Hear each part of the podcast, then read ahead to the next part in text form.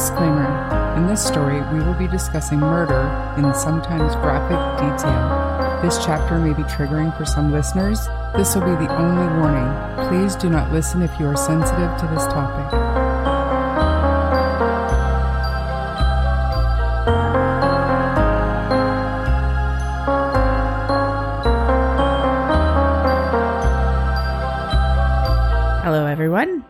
Today's true crime story is the Texas Chainsaw Massacre.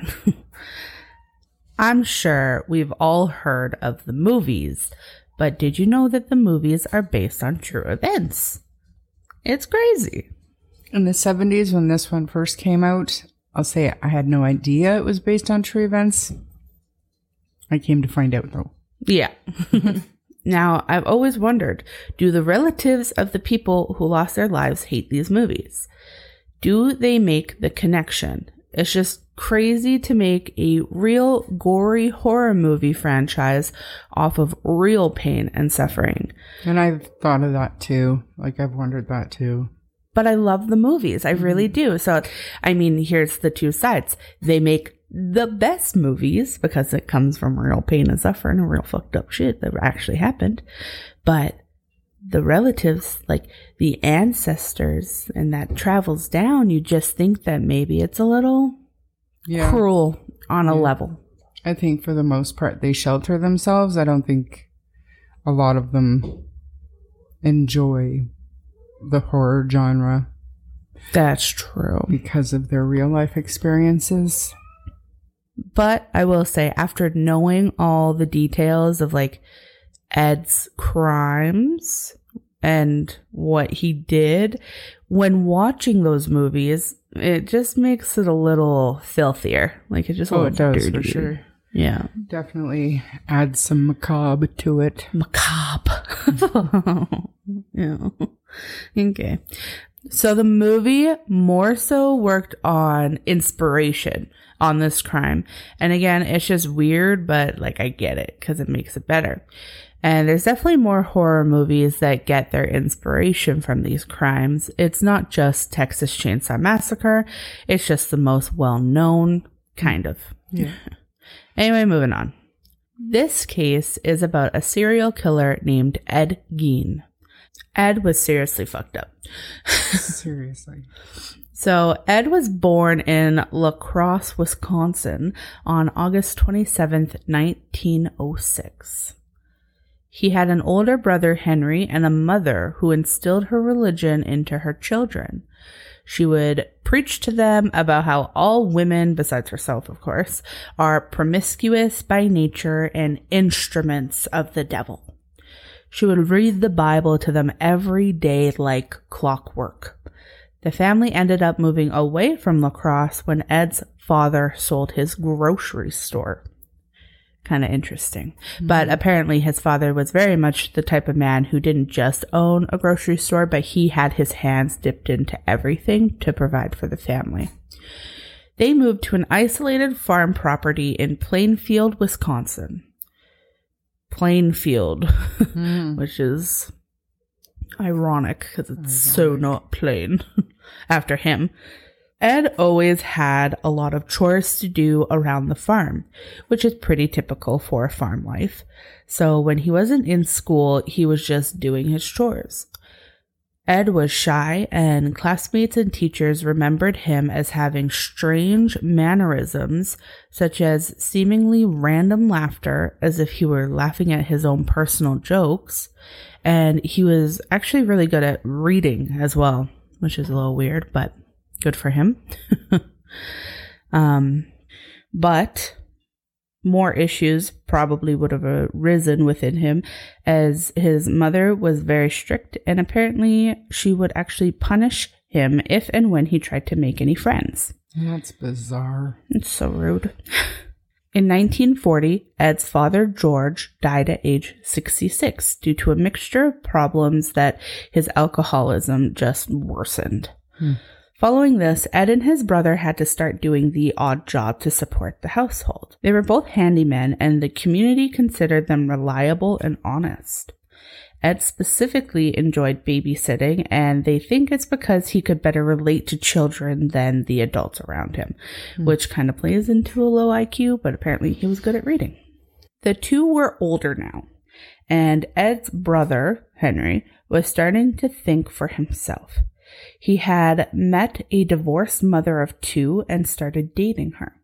He started to make plans to move in with her, but was also worried about Ed's relationship and attachment to his mother. Henry seemed to have more of a bitterness towards their mother than Ed, and would often speak badly of their mother, which Ed did not like.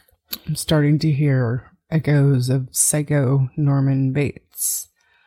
Norman Bates AF. Yeah. hmm Which it, it's so interesting because, especially if, um, did you used to watch Bates Motel, the show? Um, I started watching it from the beginning when the final season was on TV.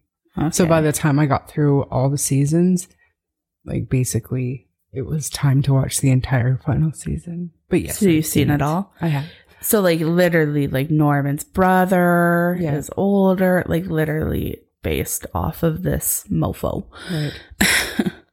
And just like in the show, Ed, aka Norman Bates, really didn't like when I think his name is Dylan in the show, the older brother, Yes. was disrespectful to the mom. hmm It's the same thing because it's based off of this, which leads us into the day of May 16th, 1944.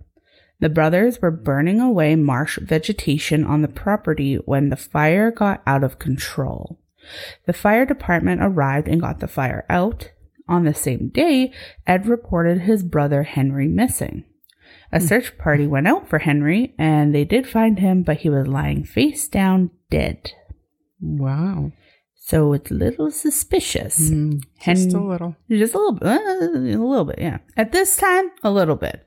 Once you know everything about Ed, it's like maybe not a little suspicious, maybe a lot suspicious. Henry had been dead for a bit, but as he did not appear burned or injured, they later ruled his death as being caused by asphyxiation. Really? So I mean, could be, could have been from the smoke. Could have been from the smoke, but they didn't. Okay, they they didn't look into it. Right.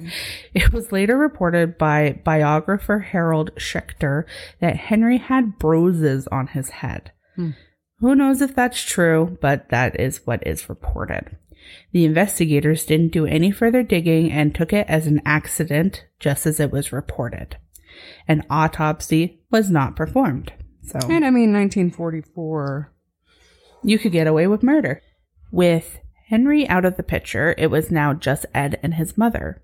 His mother had a stroke shortly after Henry's death and was left paralyzed to some degree.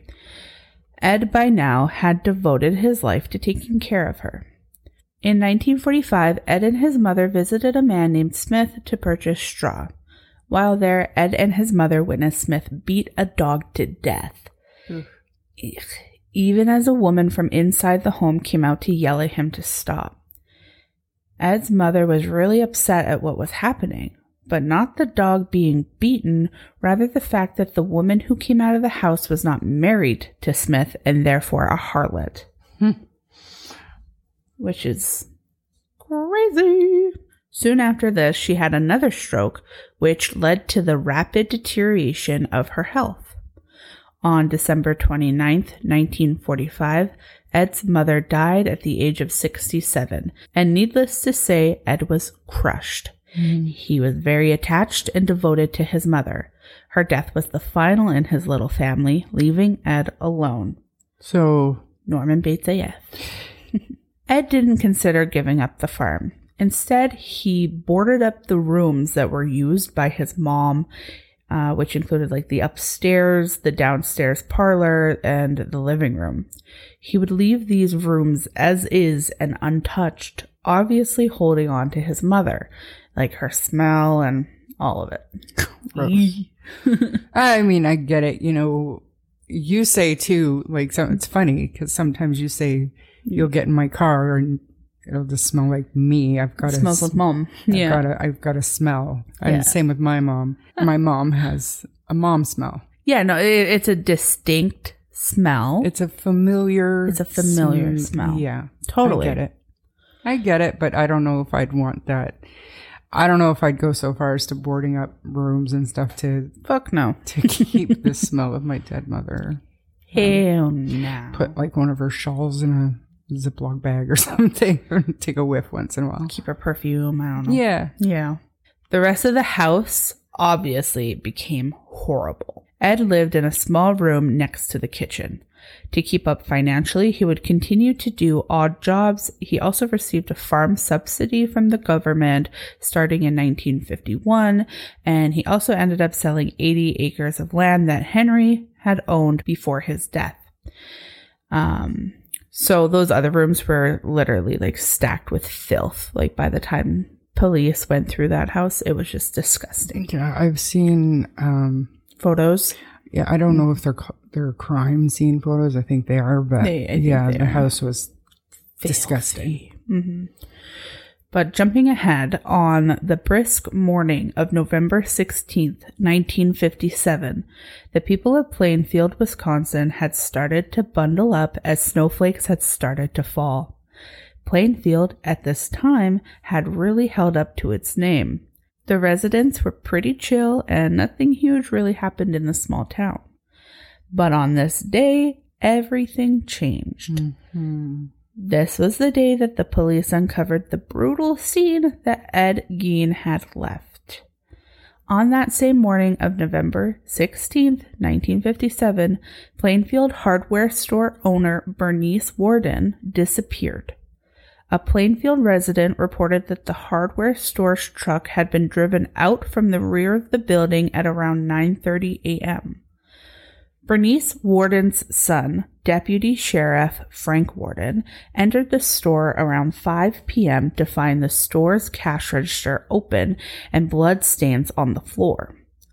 Frank Worden told investigators that on the evening before his mother's disappearance, Ed had been in the store and that he was to have returned the next morning for a gallon of antifreeze. So he was told, come back in the morning for mm-hmm. that gallon. Right. A sales slip for the gallon of antifreeze was the last receipt written by Bernice on the morning that she disappeared. So, really suspicious, and hopefully, in this day and age, people know that you can't just kill somebody after buying something. Like, obviously, you're Well, going to go to jail. Totally different. Totally different. Totally different time. But just like imagine where yeah. they were back in the day. Like, that's just so crazy to Yeah, me. They could get away with murder absolutely. Yeah. easily. yeah. That's why there were so many of them. Yeah. Like after this, like in the 70s and 80s. So many of them. On the evening of the same day, Ed was arrested at a West Plainfield grocery store, and the sheriff's department searched the Gein farm. A sheriff's deputy discovered Bernice's decapitated body in a shed on Ed's property, hung upside down by her legs with a crossbar at her ankles and ropes at her wrists. Wow. The torso was, quote, dressed out like a deer, hmm. unquote. She had been shot with a 22 caliber rifle and the mutilations were made after her death. Thank God. Yeah, so he treated it like he shot a deer essentially. Yeah. After this gruesome discovery, the authorities began searching Ed's home, and this is what they found. I'm going to go through a list of everything that they found. At this point, they're like, oh, there was a murder. Let's go see what we can find in this dude's house. And they had no idea what they were about to frickin' uncover. Mm-hmm. Whole human bones and fragments, a wastebasket made of human skin, human skin covering several chair seats, skulls on his bedposts, female skulls, some with the tops sawn off, bowls made from human skulls, a corset made from a female torso skinned from shoulders to waist, leggings made from human leg skin, oh. masks made from the skin of female heads, Mary Hogan's face mask in a paper bag, Mary Hogan's skull in a box, Bernice Worden's entire head in a burlap sack, Bernice Worden's heart in a plastic bag in front of Ed's potbelly stove, nine vulvae in a shoebox, like the outer Yeah, part yeah. of a vagina. That's terrible. That's terrible. That's terrible. Nine. Nine.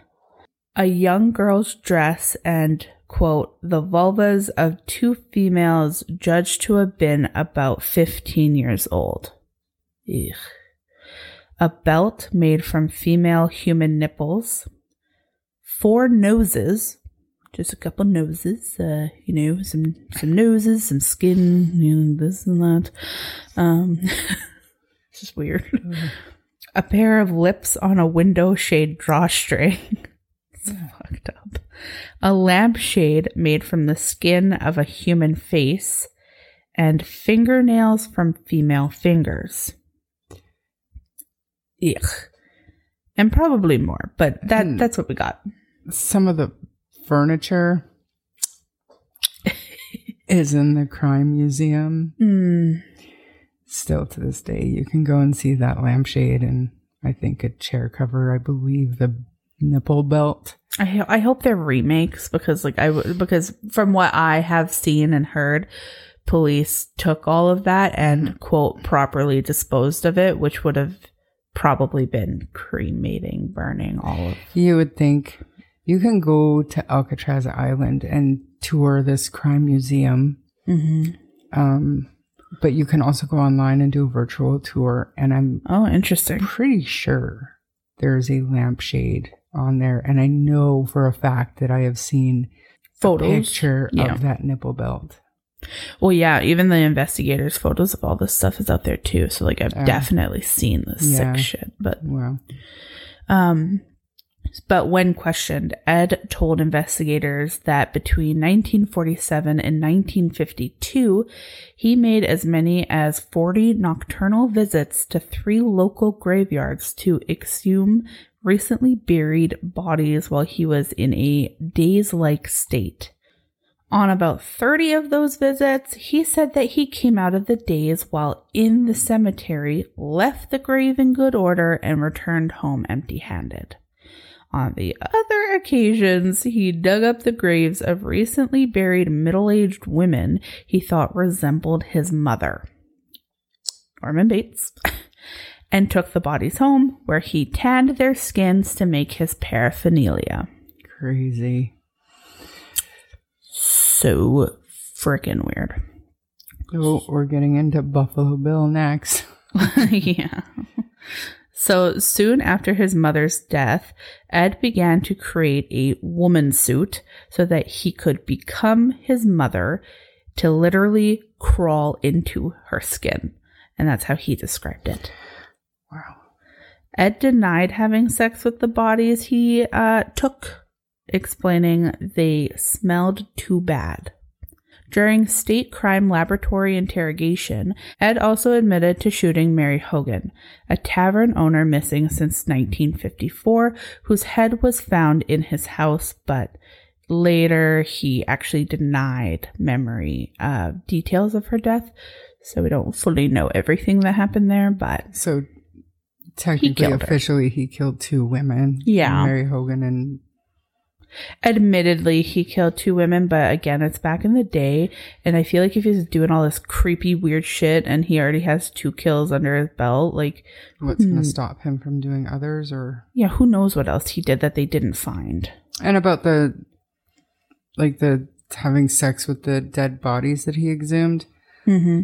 i kind of i believe that he didn't because he was so i guess juvenile in his thinking i don't know i don't know obviously but i i just i don't think he was that kind of he didn't have that um drive yeah he didn't need. have that paraphilia i think that i agree like i don't think that he did it and i would lean more towards that maybe because they look like his mother he wouldn't even feel Yeah. the need Yep. as well So, a 16 year old youth whose parents were friends of Ed and who attended ball games and movies with him reported that Ed kept shrunken heads in his house, which Ed had described as relics from the Philippines sent by a cousin who had served on the islands during World War II. So, he obviously had, like, you know, an interest in this stuff, and that probably introduced him into his weird, twisted interest in dead parts, Mhm. dead people. and after learning about the Mike Valleys slash Ramirez case, you know, like Yeah. just learning like what happens to those heads before they even take them and the fact that they even take them like what a weird thing. I can't even believe that's a thing.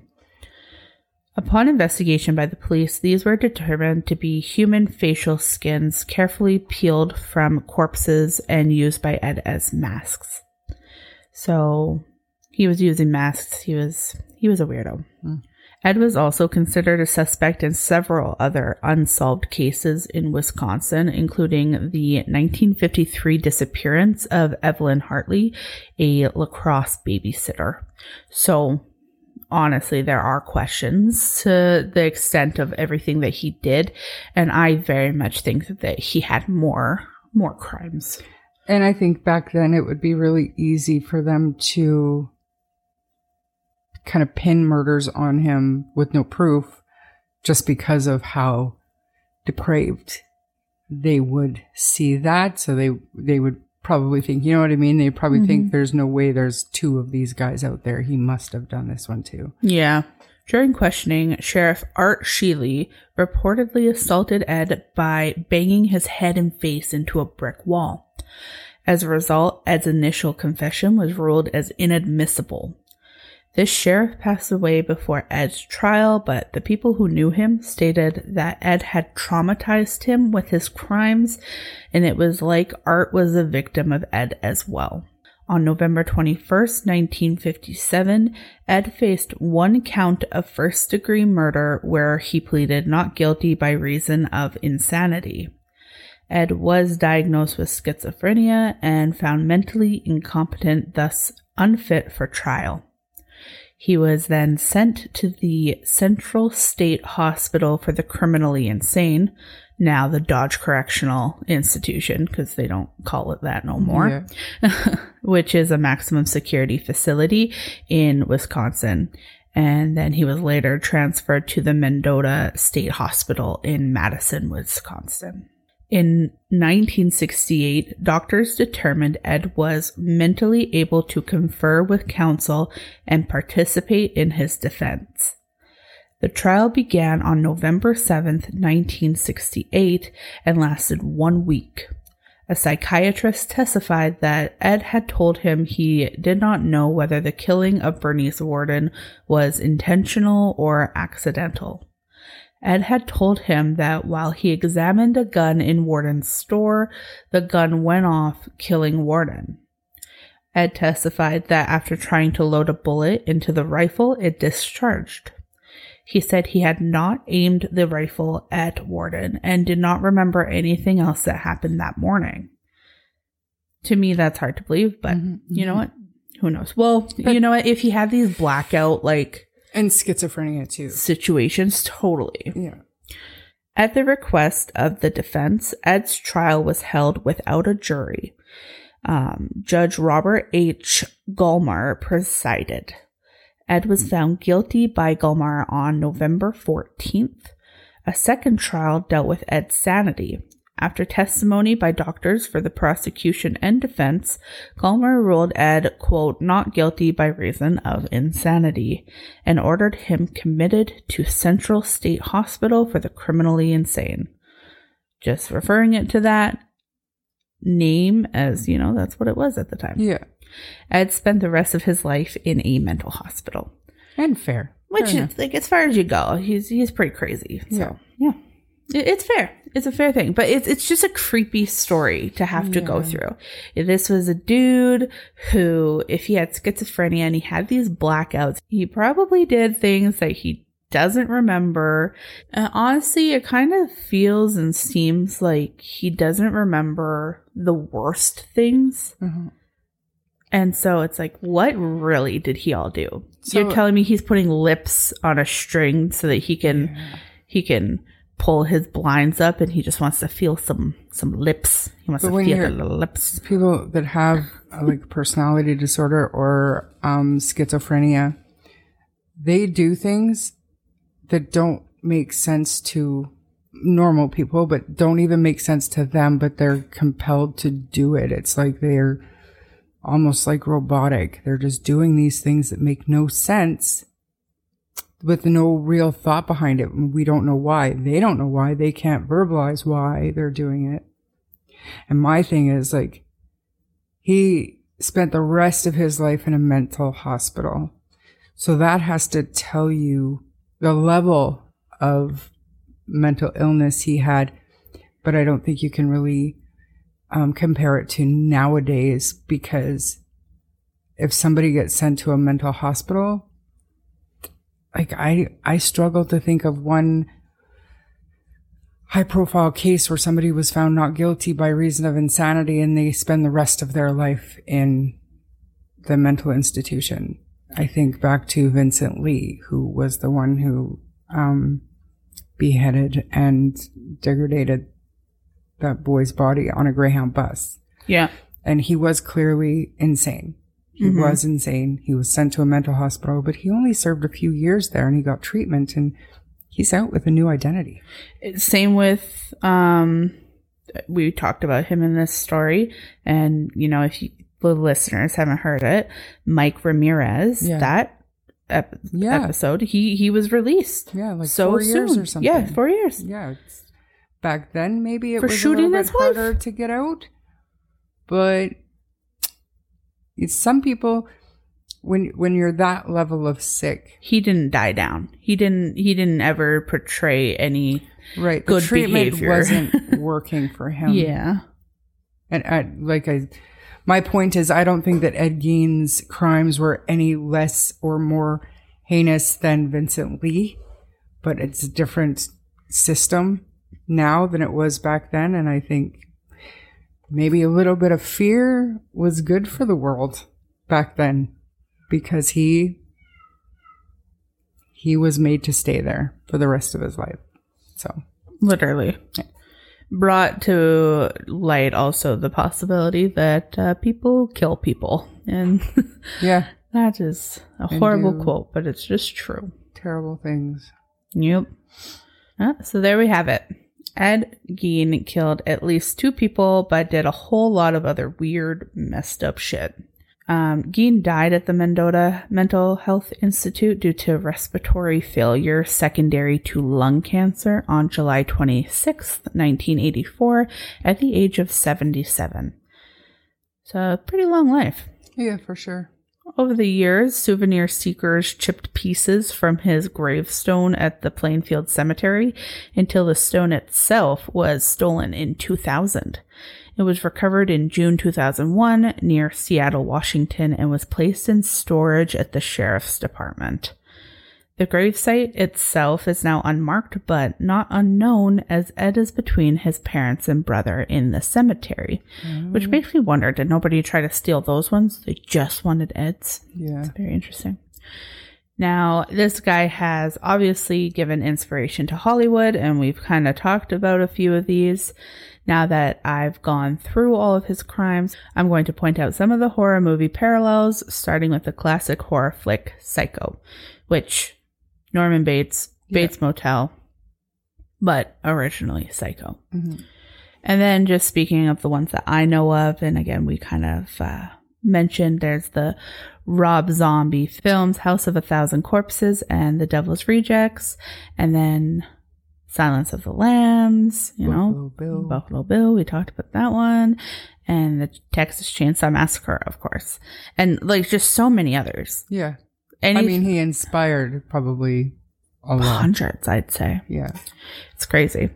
But uh, yeah, if anything else uh, comes to mind to any of the listeners, any movies that like have some uh, interesting parallels, be sure to let us know. If you enjoyed this episode, please subscribe to the podcast and share it with your friends. If you don't mind giving us a five star rating, it will help our show grow. You can also find us on Facebook and YouTube at True Crime Story Podcast, where the discussion can continue. If you wish to contact us, you may do so via email at truecrimestorypod at gmail.com. I'm Brie, And I'm Sean. and we'll see you on the next chapter.